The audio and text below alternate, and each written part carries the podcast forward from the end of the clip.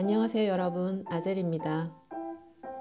원래 이렇게 매일 하려는 생각은 없었거든요. 근데 어, 피드백을 주시고 이러니까 제가 너무 힘이 나가지고 오늘 또 돌아오게 됐어요. 일단 오늘 어떻게 지내셨는지 다른 분들의 또 하루도 궁금하긴 한데요. 저부터 말씀을 드리면 오늘 수요일이었거든요. 수요일이면 원래 중학생 두 명은 학교를 가요 학교를 가서 12시 한 반 정도에 집에 돌아오는데 들어보면은 체육 시간 2시간 있고 그리고 어쩔 때는 뭐 자율학습 있고 왜냐면은 이 나라는 또 중고등학교 선생님들이 파업을 또 그렇게 자주 하고 뭐 개인적인 사정이 있다든지 뭐 아니면은 끝나지 않은 코로나 핑계를 또 대시면서 안 나오고 이러면은 그 시간은 그냥 자율학습이거든요. 학교에 무슨 도서관이라든지 자율 뭐 독서실 이런 게 또 있고 뭐 휴게실 이런 거 있고 애들이 그 시간을 자기가 알아서 때워야 되는 거죠. 보통은 이제 애들이 도서관이라는 곳을 가긴 하는데 떠들죠 거기서 책을 읽거나 아니면 뭐 공부를 해야 되는데 그렇게 안 하나 봐요. 그래서 저희 큰 애 같은 경우는 뭐 자율 독서실 거기는 좀 공부를 하는 애들이 오나 보더라고요. 거기에서 이제 시간을 때우거나 아니면 저희 둘째 같은 경우는 또 인싸시잖아요. 그래서 얘는 휴게실 가서 또 노닥거리고 수다 떨고 어, 사회 활동을 하시고 이러더라고요. 듣고 있으면은 이 수요일을 왜 학교를 가야 될까? 차라리 안 가는 게 낫지 않나? 아침에 가가지고 한 몇 시간 그러고 있다가 또 다시 버스 타고 오잖아요. 어, 초등학생 같은 경우는 아예 수요일을 안 가거든요. 근데 저희는 수요일이 제일 애매하고 바쁘고 막 이래요. 수요일 날 이제 아침에 중학생들이 학교를 가고 나면 조금 있다가 이 세 번째 애가 발레를 가야 되거든요. 그러면은 스스로 갈 수가 없기 때문에 뭐 한국처럼 뭐 학원차가 온다든지 이런 시스템 전혀 없기 때문에 얘를 또 태우고 모셔다 드립니다. 그러니까 발레를 한 1시간 반 넘게 해요. 그러면은 그 사이에 남편하고 저하고 그 근처에 있는 카페에서 커피도 마시고 케이크도 좀 먹고 그러다가 이제 시간 보고서 수요일마다 거기 장이 서요. 그러면 장에 이제 나오는 채소나 이런 게 마켓에 있는 것보다 훨씬 나으니까 거기서 또 장을 좀 보고 그리고 또 냉동 아니고 생물로 살아있는 뭐 물고기라든지 오징어 이런 거 좀 사고요. 그렇게 하고 나서 이제 발레 끝난 애를 데리고 오는데 데리고 집에 오면 거의 1시예요. 너무 애들이 또 배가 고프잖아요. 그막 뭐 대충 뭐 어, 옷을 갈아입고 이럴 겨를도 없이 바로 또 밥해야 돼요. 점심을 먹여야 되니까. 그러고 나면 이제 수요일 오후는 얘네는 뭐 자기들 공부할 거 있으면 하고 아니면 놀고 뭐 이런 이제 생활을 하게 되는데 오늘 같은 경우는 그것마저도 완전 망한 거죠. 왜냐면은 아침부터 얘네가 무슨 학교에서 메일이 왔다고 막 법석을 떨더라고요. 오늘 좀 비가 많이 왔거든요. 근데 비가 많이 왔지만 영하는 아니었단 말이에요. 그 눈이 온 것도 아니고 길이 뭐언 것도 아니고 비가 좀 많이 오긴 했지만 이게 홍수가 나고 이럴 일은 아니잖아요. 지금 여름도 아닌데. 근데 비가 좀 많이 오기 때문에 버스가 안 온다는 거예요. 너무 기가 차지 않습니까? 그래서 버스가 안 오니까 아빠가 또 얘네를 데리고 학교까지 데려다 줬어요. 학교까지 가는 와중에 또 메일을 받았어요. 아, 버스가 안 오기 때문에 선생님들도 안 왔대. 그거 진짜 말이 안 되는 거거든요. 선생님 중에 버스를 타고 다니는 사람 한 명도 없어요. 다 자기 차를 타고 오지. 버스가 안 오는 거랑 자기가 학교를 안 오는 거랑 무슨 상관이냐며. 그래서 애 둘 다 오늘 뭐 4시간을 자율학습을 해야 된대요. 학교를 온다면. 그리고 또 되게 쓸데없이 철저한 게 교문을 한번 들어서면 못 나와. 그래서 딱 전화를 했더니 교문을 들어서는 중이더라고요. 한쪽 발은 교문 안쪽, 다른 발은 또 바깥쪽. 이렇게 돼 있는 상태에서 제가 전화를 건 거예요. 그래서 그냥 오라고.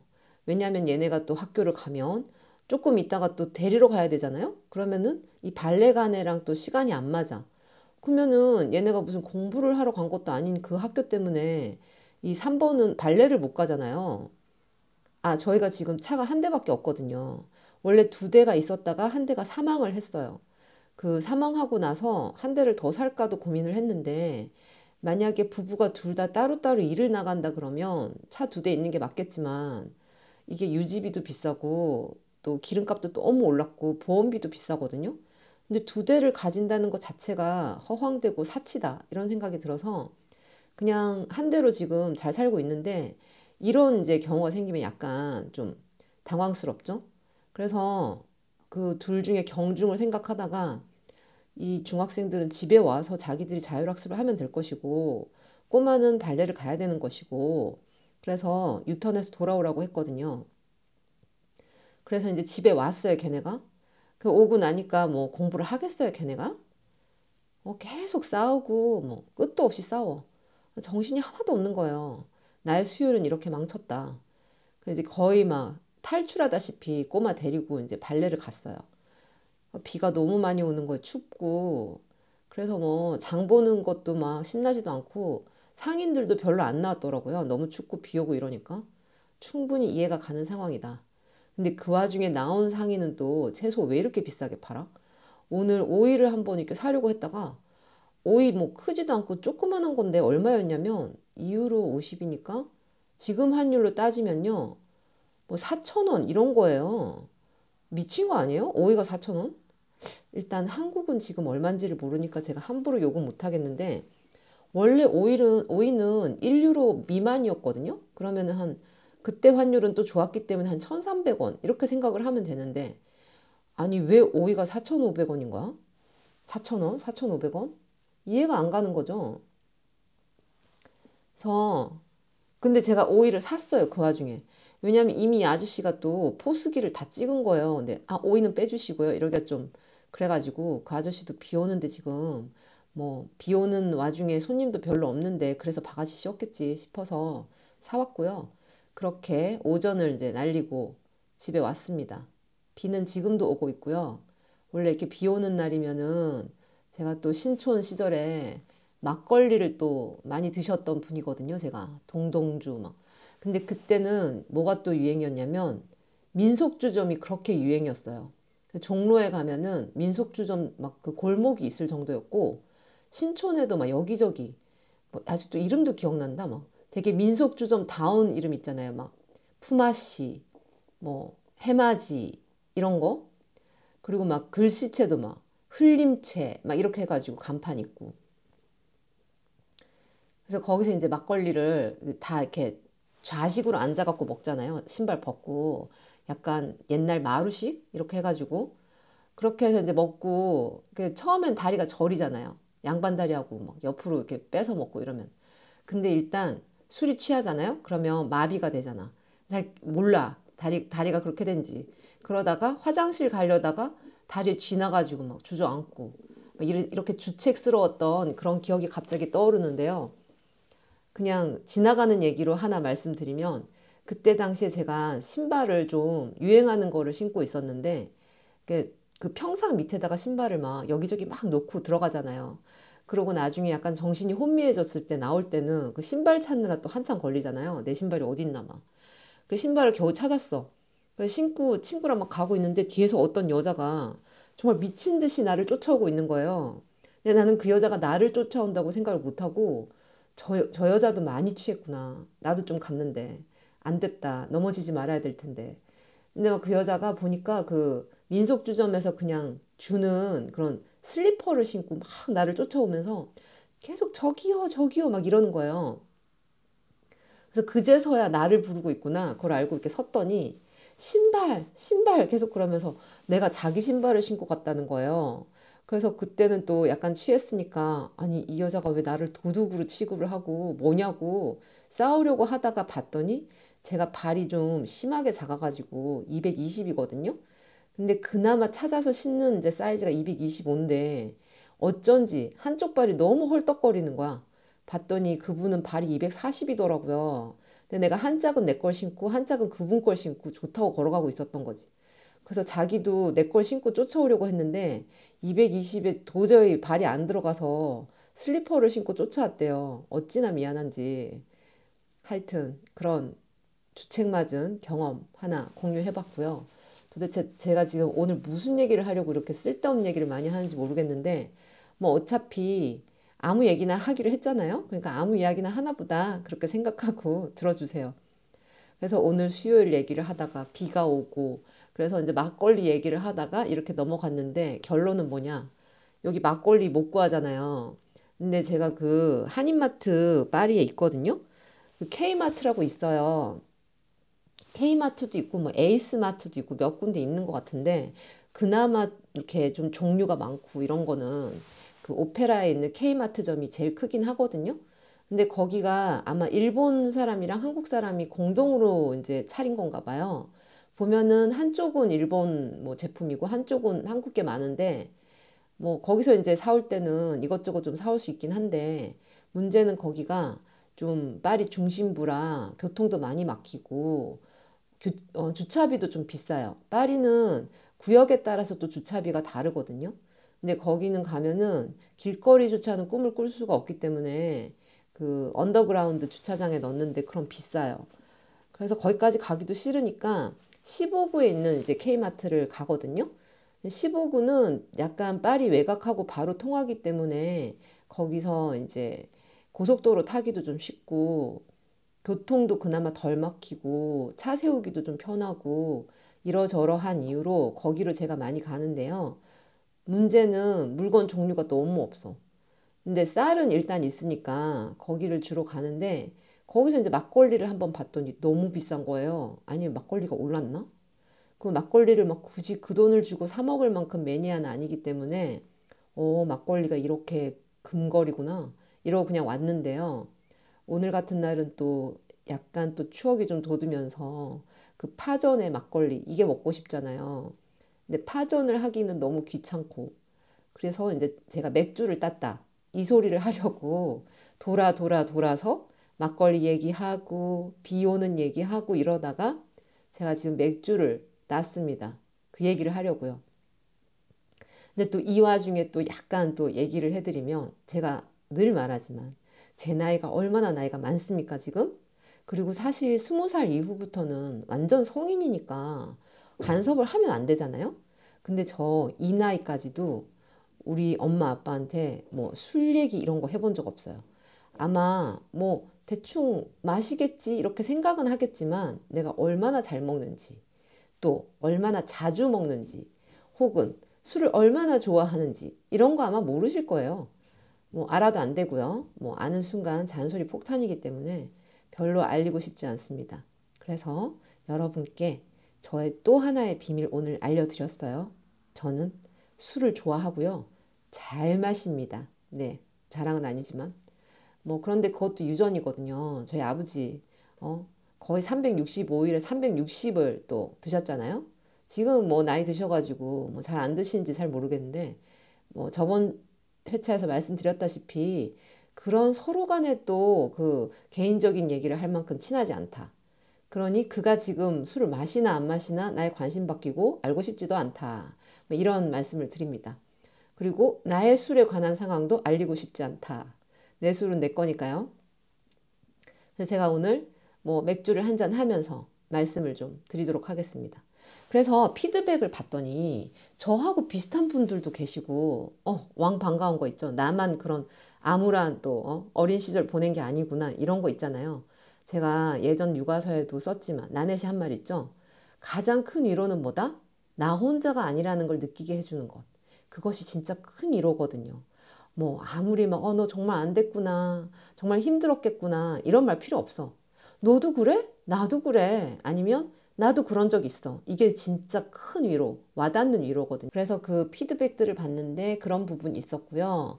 그리고 어떤 분은 아, 연애 이야기가 재밌으니 계속 해달라는 분도 있고 또 어떤 분은 어, 연애 이야기나 이런 거보다는 내가 살아온 이야기를 해달라는 분도 계시고 아니면은 또 육아 이야기를 해달라는 분들도 계셨는데요.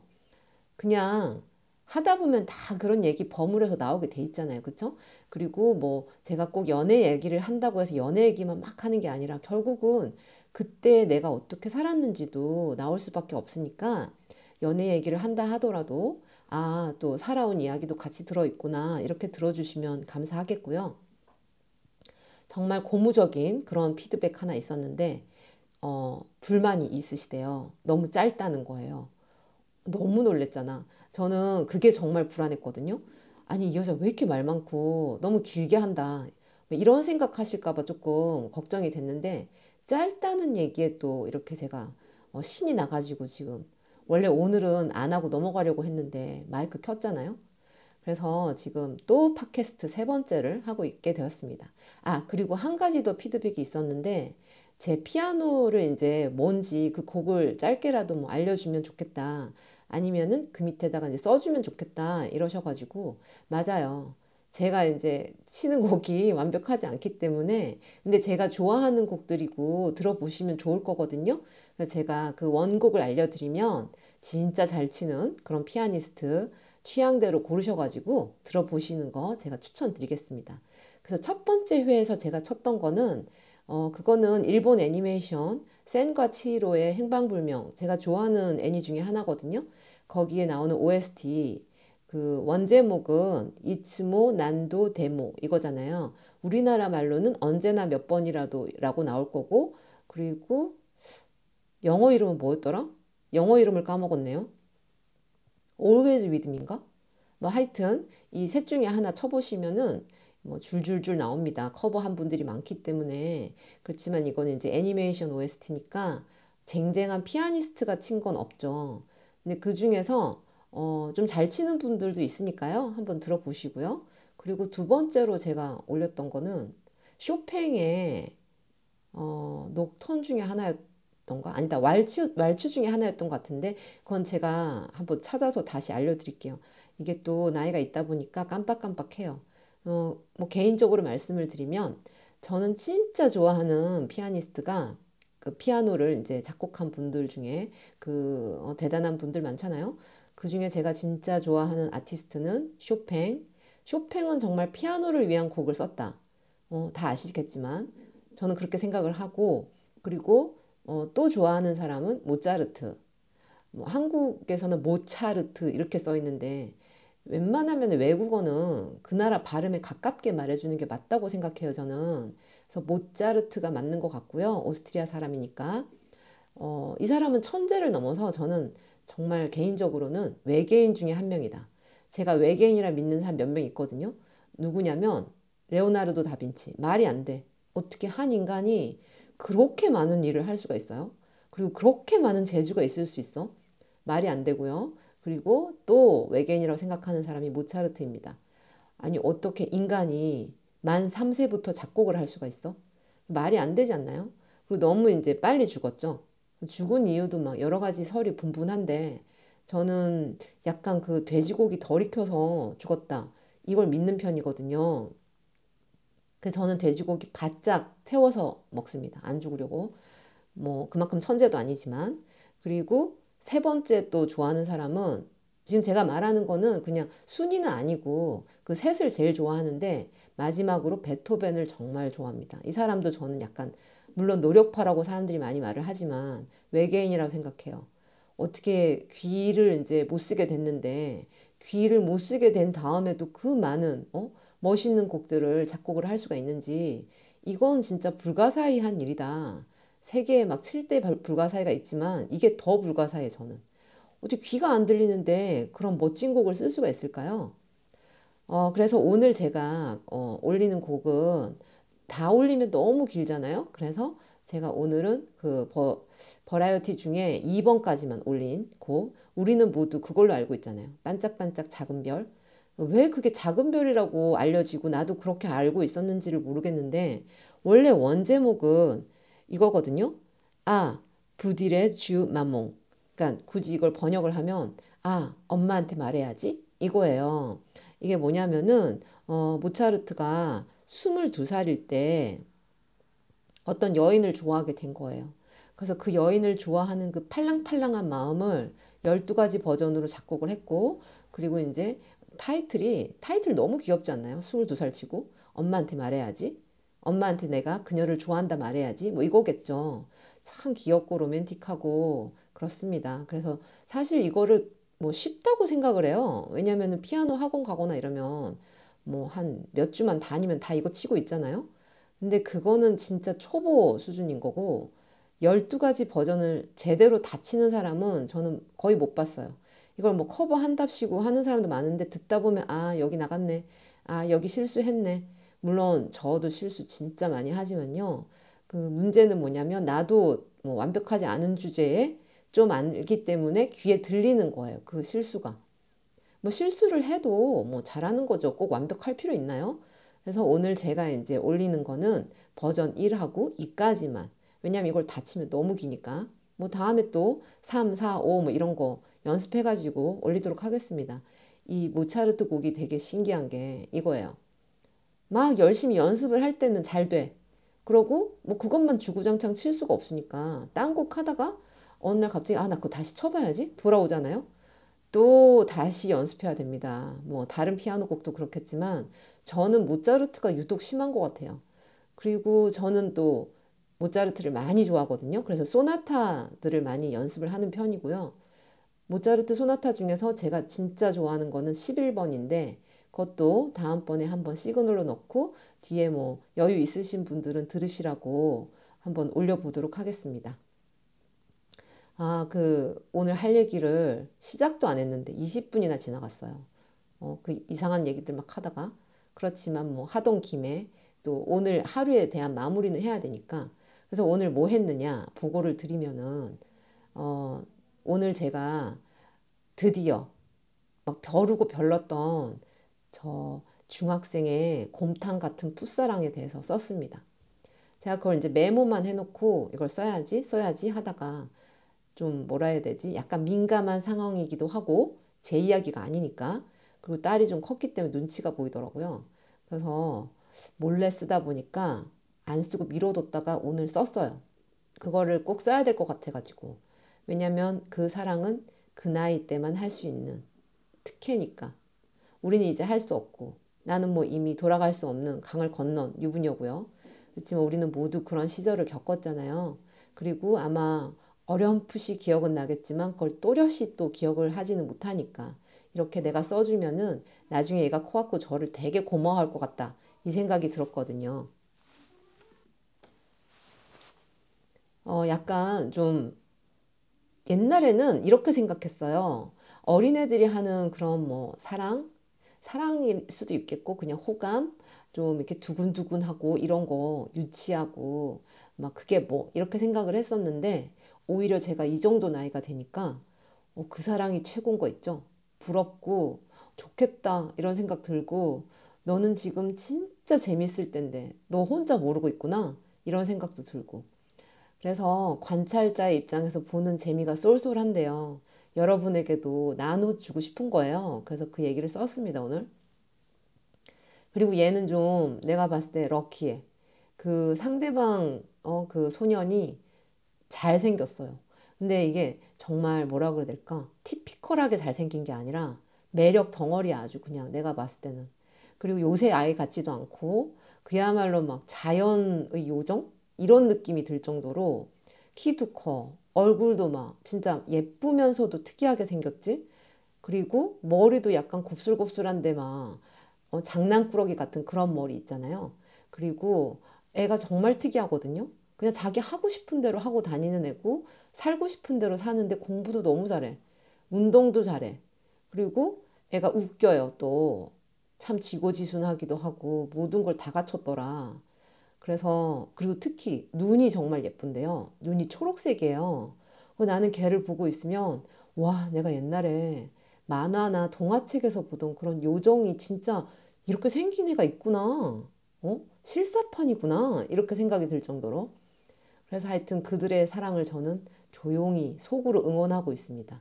왜 조용히 응원하냐면 내가 조금 오지랖 부려서 너 좀 잘해봐 이런 소리 하면은 이 까칠한 또 중학생이 난리 나거든요. 절대 그런 거 아니라면서 어 절대 그런 거 티 많이 나는데 자꾸 아니라 그러거든요.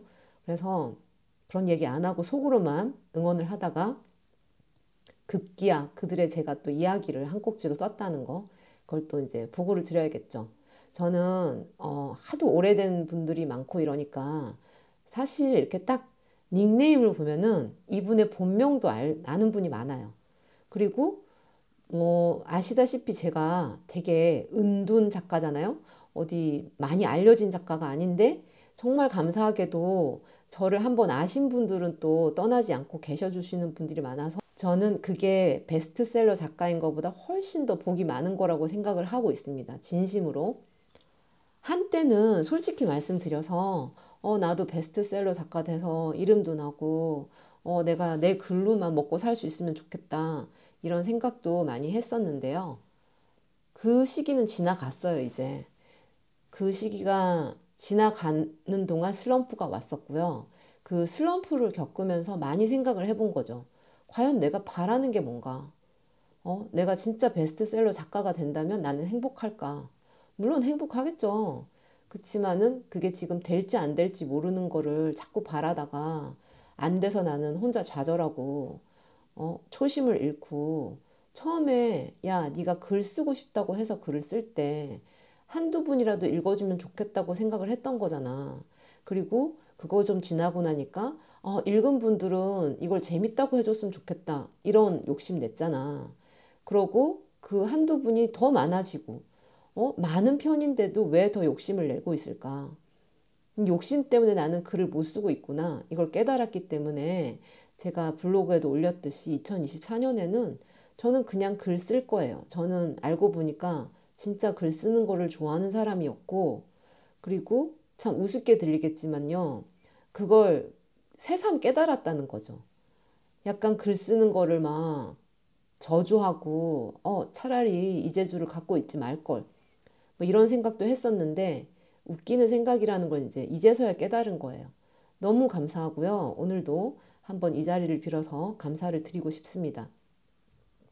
여러분이 있어서 제가 계속 글을 쓸 수 있고, 여러분이 떠나지 않아서 아무리 제가 슬럼프를 겪어도 다시 제자리로 돌아올 수 있다는 거, 이거 말씀드리고 싶었고요. 좀 쑥스럽지만, 그래서 막 보면은 사람들이 어, 이렇게 커넥트가 있는 분들을 자기들 나름대로 막 부르는 이름이 있잖아요.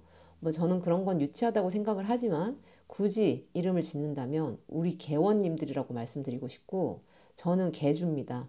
이 미천한 개주를 항상 믿어주시고 또 좋아해 주셔가지고 정말 성운이 만극하고요. 어, 그래서 오늘 하고 싶었던 얘기는 이제 오늘 할, 했던 일, 이거 보고 좀 드렸고, 어제 제가 이제 말씀드렸잖아요.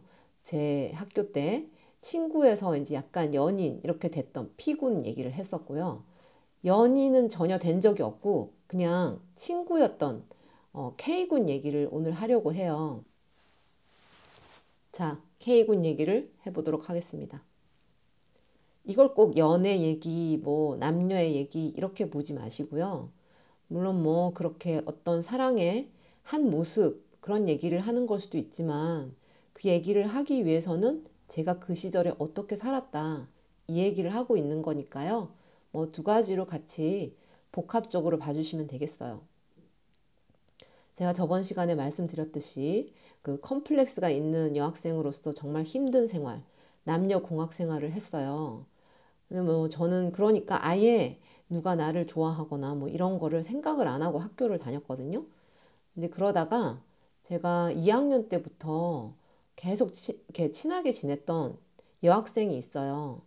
그 여자아이는 우리 학교에서 되게 예쁘다고 소문난 몇 명 아이들 중에 한 명인데 저는 개인적으로 그 다른 애들보다 얘가 훨씬 예쁘다고 생각해요. 그 누구를 닮았다고 말할 수도 없고 쌍꺼풀이 없는 눈인데 진짜 매력적으로 생겼고요. 키는 저보다 약간 작은데 말랐는데도 이렇게 볼륨도 있고 뭐 다 가졌어요. 그리고 공부도 꽤 잘했어. 공부도 꽤 잘해가지고 나중에 교대를 갔거든요. 이 친구는. 그래서 나중에 초등학교 선생님이 돼요. 이 친구는 저보다 더 낯가리고 말이 없는 편이라서 음, 학교에서 정말 차갑다. 이런 소리를 많이 들었거든요. 근데 제가 남학생한테는 그렇게 관심이 뭐 많진 않았는데 예쁜 여자애를 좋아했어요, 제가. 근데 예쁜데 막 그 약간 날티나거나 이런 애들 말고 뭐 예뻐서 자기가 예쁜 거 너무 잘 알아가지고 막 머리 말고 있고 이런 애 말고 이 친구가 진짜 제 타입이었거든요. 일단 예쁘고 그리고 조용하고 신비롭고 그리고 공부도 열심히 해요. 그래서 얘랑 친하고 싶다고 생각을 했는데 저는 항상 그렇게 좀 운이 좋았어요. 살면서. 내가 친하고 싶으면 친해지는 적이 많았고, 아, 내가 어디서 살고 싶다. 그러면 거기 살게 되는 경우가 있었고요. 저는 잠시 약간 빠져서 다른 얘기를 하자면, 저희 때는 어, 선택 과목이라는 게 있었어요. 예를 들면 화학하고 물리 중에 뭐 하나 선택을 한다든지, 지구과학이랑 생물 중에 하나 선택, 어, 대입해서, 그리고 불어랑 가사 중에 선택. 그러면 대부분의 애들은 점수 따기 쉬운 가사를 선택했어요. 그건 그냥 외우고 뭐 어렵지도 않잖아요. 근데 저는 굳이 불어를 선택했어요. 애들이 막 이해가 안 간다고 왜 거기다가 또 시간을 쓰냐. 불어 선생님조차도 왜? 왜 이럴 정도로. 근데 저는 그때 선생님한테 그랬거든요. 왜냐하면 내가 다음에 프랑스에 살고 싶기 때문에 뭐 배워봤자 많이 못 배우겠지만 그래도 기초는 알아야 되지 않겠냐. 선생님이 되게 나를 약간 조소했던 기억이 납니다. 그 선생님 찾아서 말하고 싶어요. 나 지금 프랑스에 산다고? 그 선생님 뭐 이, 이름도 기억 안 나고 그리고 그 선생님이 가르쳐 준 발음이 다 엉터리야. 그 사람은 마망이라고 가르쳐 줬는데 무슨 마망이야. 마망이라고 말하면 아무도 못 알아들어요, 여기서. 그리고 막 봉주르도 그냥 봉주르 하면 돼요. 르라고 하면 되는데 그 사람은 봉주 막 이렇게 막 진짜 듣다가 보면은 막 침 튀길 것 같고 막 이런 발음 막. 하여튼 잠깐 선생 욕을 좀 했고요. 그래서 그런 식으로 제가 어, 난 여기 살고 싶다. 그래서 여기 살고 있고 아 그리고 하나 더 있어요. 되게 신기한 건데 제가 예전에 아주 옛날에 집에서 무슨 다큐멘터리를 보다가 그때 무슨 흔하지 않던 여행 프로그램은 아니고 이태리에 대해서 이렇게 쭉 보여주는 거였어요. 근데 거기 나오는 이제 배경 화면에 나오는 남자들이 정말 잘생겼더라고요. 그 저는 또 약간 소도시 출신이라 얼마나 깜짝 놀랐는지 어, 사람이 저렇게 생길 수가 있어? 이랬어요. 그러다가 내가 아 나 이태리 남자랑 결혼해야지. 그때 또 우리 아빠가 얼마나 나를 비웃었는지 몰라. 그 아직도 기억나. 진짜 막 웃으면서 마산에 살면서 서울 남자만 만나도 너는 어, 신기한 거라고. 아니 왜 그렇게까지 얘기를 했는지 모르겠는데 저 그래서 그 얘기 한 번 한적 있거든요. 그렇게 비웃었는데 나 이태리 남자랑 산다고. 그 그냥 이태리 남자도 아니고 완전 생 이태리 남자의 귀족이라고 그랬더니 자기는 그런 말을 한 기억이 없다는 거예요. 얼마나 또 발뺌하기 좋습니까? 기억 안 난다 하면 그만이니까. 그렇지만 저는 그걸 생생히 기억하고 있죠. 그래서 어쨌거나 다시 돌아가서 제가 이제 그 친구랑 절친이 되었어요. 그래서 둘이서 맨날 붙어 있고 막 이렇게 됐는데 알고 보니까 이 친구가 허당이고 사차원이고 굉장히 웃긴 거예요. 더 좋더라고요. 그래서 그 친구랑은 정말 정말 오래오래 좋은 친구를 지냈는데 슬프게도 지금은 연락이 잘 안 됩니다. 잘이 아니라 아예 몰라. 아, 그 얘기는 다음에 또 하고요. 언젠가 제가 블로그에 썼던 글을 기억하시는 분들 있을 거예요. 그 친구가 이 친구예요. 나는 핸드폰 번호 안 바꾸는 거 알지? 네가 전화할까 봐. 나 핸드폰 번호 그대로다. 그리고 나는 항상 여기 있다. 이렇게 말해줬던 친구에 제가 미국 가기 전에. 갑자기 울컥하네요. 근데 그 친구가 예쁘다 보니까 얼마나 인기가 많았겠어요. 근데 이 친구는 좀 쉬워 보이는 애가 아니다 보니까 어떤 남자들이 좋아했냐면 공부를 잘하는 남자애들이 좋아했어. 그냥 막 날라리 이런 애들은 아예 그냥 말도 못 꺼내는 거죠, 얘한테. 너무 애가 고상하고 이러니까. 이런 거 있잖아요. 저희 때는 교복을 입었거든요. 그러면은 어떻게든지 예뻐 보이려고 그 교복 치마가 어정쩡하잖아요. 길이가. 그거를 막 접어. 그래서 약간 미니스커트 같이 올리고 너무 웃긴데 내가 볼 때는. 왜냐면 이게 타이트가 아니고 이 약간 플리츠 뭐 이런 거란 말이에요. 근데 그걸 접으면 어떻게 되겠어요? 벙벙하게 돼가지고 이게 웃기거든요. 하여튼 주름이 펴지면서. 근데 굳이 그러고 댕겨 막. 아니면 어떤 애는 진짜 그야말로 수선집을 가서 그걸 좀 고쳐 타이트하게. 그래서 이제 학주한테 걸리면 막 혼나고. 그리고 가서 또 수선집 가서 다시 원래대로 해놔야 되고 막 아니면 교복치마 다시 사고. 그런 어리석은 자들이 많았는데 이 친구는 항상 그 어정쩡한 어, 그 길이 그대로. 그리고 애들이 또 더 멋부리려고 추워도 스타킹 신고 막 이랬는데 얘는 딱 예쁘게 양말 이런 거 신고 정말 학생다운 학생 그리고 굽있는 거 절대 안 신고 머리도 항상 규정에 맞게끔 딱 귀 밑에까지 단발 그런 걸 해도 빛이 나요. 얼마나 예쁘면. 그래서 나는 걔가 참 예쁘고 좋고 질투 같은 건 전혀 없어. 나는 원래 질투가 없어요, 사실. 예쁘면 어 너무 예쁘다 이게 끝이지. 어 쟨 예쁘니까 뭐가 또 딴 게 있을 거야. 막 파고 이런 성격이 아니거든요. 근데 얘랑 같이 다니니까 약간 불편한 점이 있었어요. 뭐냐면 그 아까 말했던 그 남학생들이 그렇게 나를 오작교로서 나는 해주기 싫은데 나한테 막 뭐 빵 같은 거 쥐어주면서 막 이거 편지 좀 걔한테 좀 전해달라고. 그래서 웬만한 거는 다 거절을 했는데 그 중에 이 K군은 진짜 학교에서 다 알 만큼 순정남인 거예요. 그 둘이 알고 보니까 또 국민학교 동창이고 몇 년을 좋아한 거야. 그 내 친구는 또 그렇게 줄기차게 얘를 거절을 해. 관심도 없어 얘한테. 그 나는 이 남자가 너무 안 된 거죠.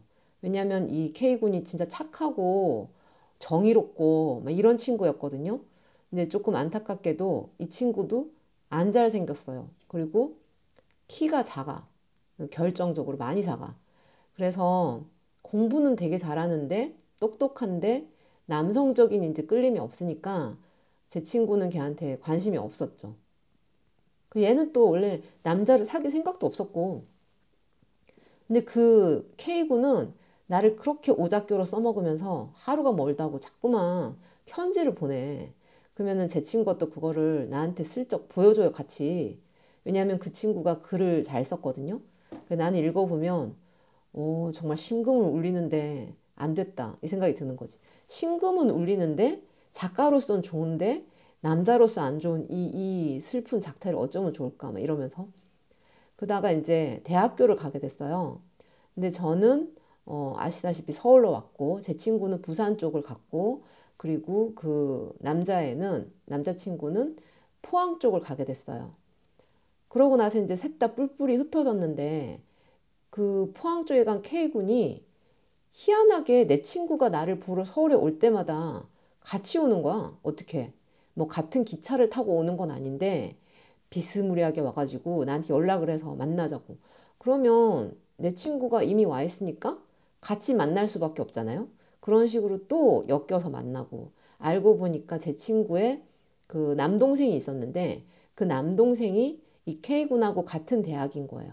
그래서 걔가 정보를 준 거지. 이번 주말에 우리 누나가 어 그 나를 보러 간다. 그래서 이제 같이 오고 막. 난 너무 걔가 안 된 거예요. 아니 고등학교 끝났으면은 그래 네가 아무리 그 남자만 있는 피대를 갔지만 그래도 거기서 어떻게 뭐 비슷한 인근에 있는 여대랑 뭐 미팅을 하든 어떻게 해서 벗어나야지. 몇 년째 이러고 있냐. 그런데 어, 굉장히 슬픈 일이 일어났어요. 제 친구가 드디어 대학을 가더니 연애를 시작한 거예요. 근처에 있는 그 국립대 다니는 오빠랑. 그 오빠도 뭐 그냥 인물로만 보면 이 K군하고 뭐 그렇게 다르지 않은데 그래도 그 오빠는 뭔가 매력이 있었겠죠. 이 친구한테. 그 둘이 연애를 시작하고 정말 뭐 너무 견고한 거야. 그 사랑이. 그래서 드디어 그 K군도 그거를 깨닫게 됐어요. 이제는 정말 희망이 없구나.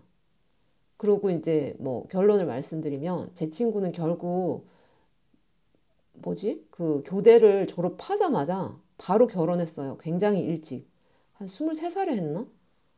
그래서 저도 충격을 받았던 기억이 있거든요. 뭐 이렇게 빨리 결혼을 해? 뭐. 얘는 자기가 더 좋은 남자를 만날 것 같지도 않고 왜 결혼을 미뤄야 되는지도 모르겠고 그래서 결혼을 한다. 뚝심 있는 아이거든요. 그리고 잘 살더라고요. 그래서 저 아이는 참 사랑도 뚝심 있게 하고 되게 운도 좋다.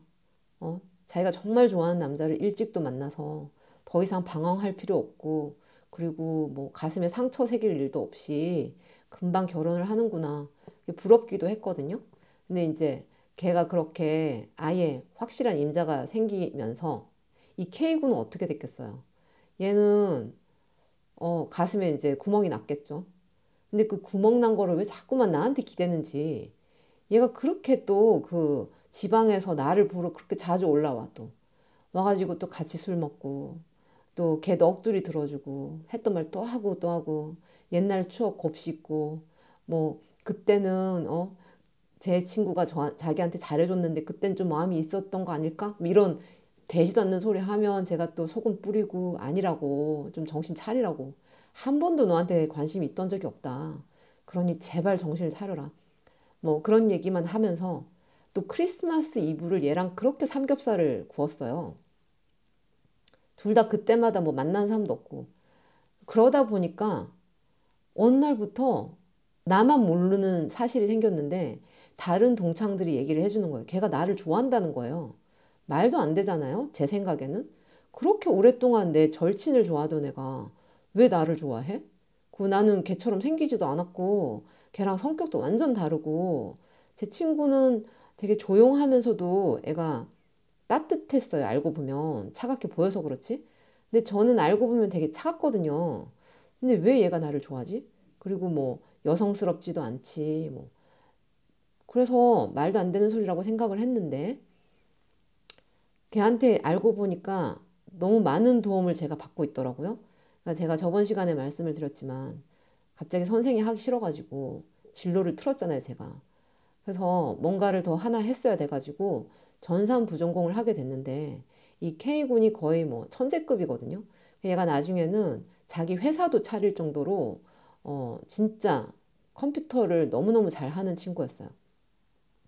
근데 저는 4년 내내 막 열심히 한 것도 아니지만 수학을 하다가 갑자기 한 학기만 이렇게 아 아니다 1년을 했구나 마지막 학기부터 시작해서 그래서 한 학기를 더 해가지고 1년 동안 전산을 이제 부전공을 하니까 뭐 잘 알겠어요.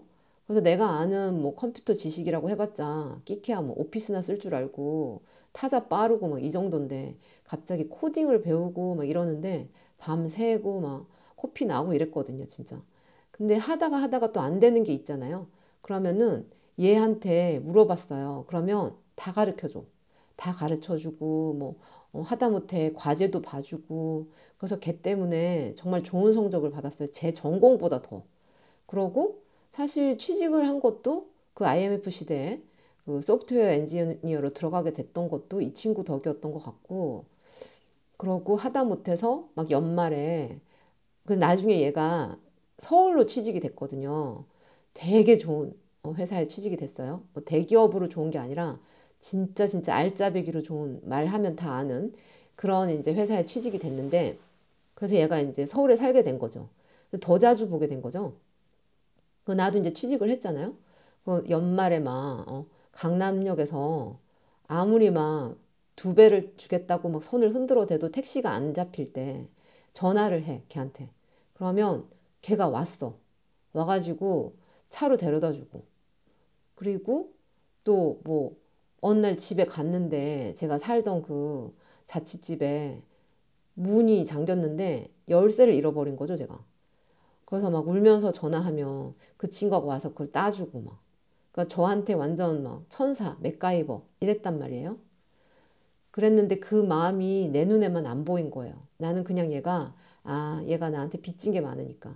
그 수많은 세월을 나를 오작교로 쓰고 나를 감정 쓰레기통으로 쓰고 막 온갖 하소연 다 하고 이랬으니까 지도 나한테 갚나 보지 뭐 이렇게 생각을 한 거죠. 그랬는데 나중에 알고 보니까 그 친구가 나를 좋아한 거였더라고요. 근데 그거를 저는 몰랐고 어떤 일이 있는지 나중에 나중에 알게 됐는데 제가 남자친구가 생겼어요. 어, 그 당신은 이별이 그거를 보신 분들은 아실 거예요. 그때쯤에 얘가 마침 그때 나한테 고백을 하려고 했었나 봐요. 근데 고백을 하러 왔을 때 제가 이제 꽐라가 돼가지고 울고 있었던 거지. 그 오빠랑 이제 끝나가지고. 그래서 너무너무 슬퍼하고 이러니까 얘가 또 하던 대로 나를 막 그렇게 위로를 해주고 같이 밤새 술 마셔주고 갔어. 근데 나중에 다른 이제 친구가 얘기를 하더라고요. 그날 걔가 너한테 고백을 하러 갔는데 정말 아 절대 하면 안 되겠구나 그러고 돌아왔다. 그러고 돌아오고 며칠 있다가 그 친구가 또 나 때문에 상처를 받은 거를 다른 여자친구한테 털어놓고 울고 불고 하다가 그날 둘이 잤다. 그 이후에 그 둘은 결혼을 했다. 이런 이제 굉장히 급속도고 또 희한한 반전이 있는 그런 결말로 끝났답니다. 근데 나중에 그 둘이 결혼한다. 그 얘기를 들었을 때 희한한 게 또 섭섭하더라고요. 어? 못돼 처먹지 않았습니까? 왜 섭섭한지 몰라.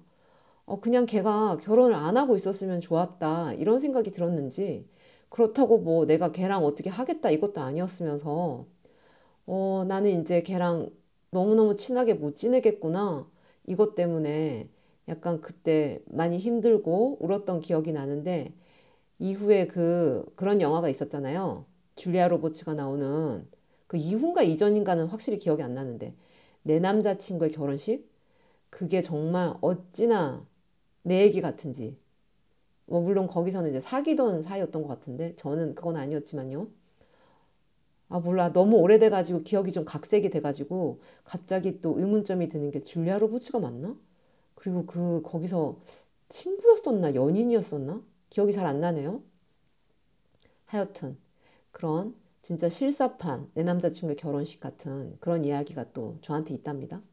그래서 오늘은 그 얘기까지 하겠고요. 너무 말을 많이 한 것 같아서 듣다가 지루하실까봐 오늘은 여기서 끊겠습니다. 다음 시간에는 뭘 얘기를 해드릴까 한- 하냐면 왜 그래서 제가 어, 이대 수학교육과까지 실컷 나와놓고 사범대인데 교원 자격증도 땄는데 선생을 왜 안 했는지 그 얘기를 한번 들려드리도록 할게요. 뭐 그게 재밌을진 잘 모르겠지만 또 그런 얘기를 듣고 싶어 하신다고 하니 그러면 저는 뭐 무조건 들려달라 하는 건 다 들려드리고 써달라 하는 건 써주는 맞춤형 개주가 되도록 하겠습니다, 여러분. 그럼 사랑하는 개원 여러분, 오늘도 좋은 하루 되시고요. 피드백은 저를 또 힘이 나서 마이크를 잡게 하는 그런 원동력이 된다는 사실 잊지 말아주세요. 감사합니다.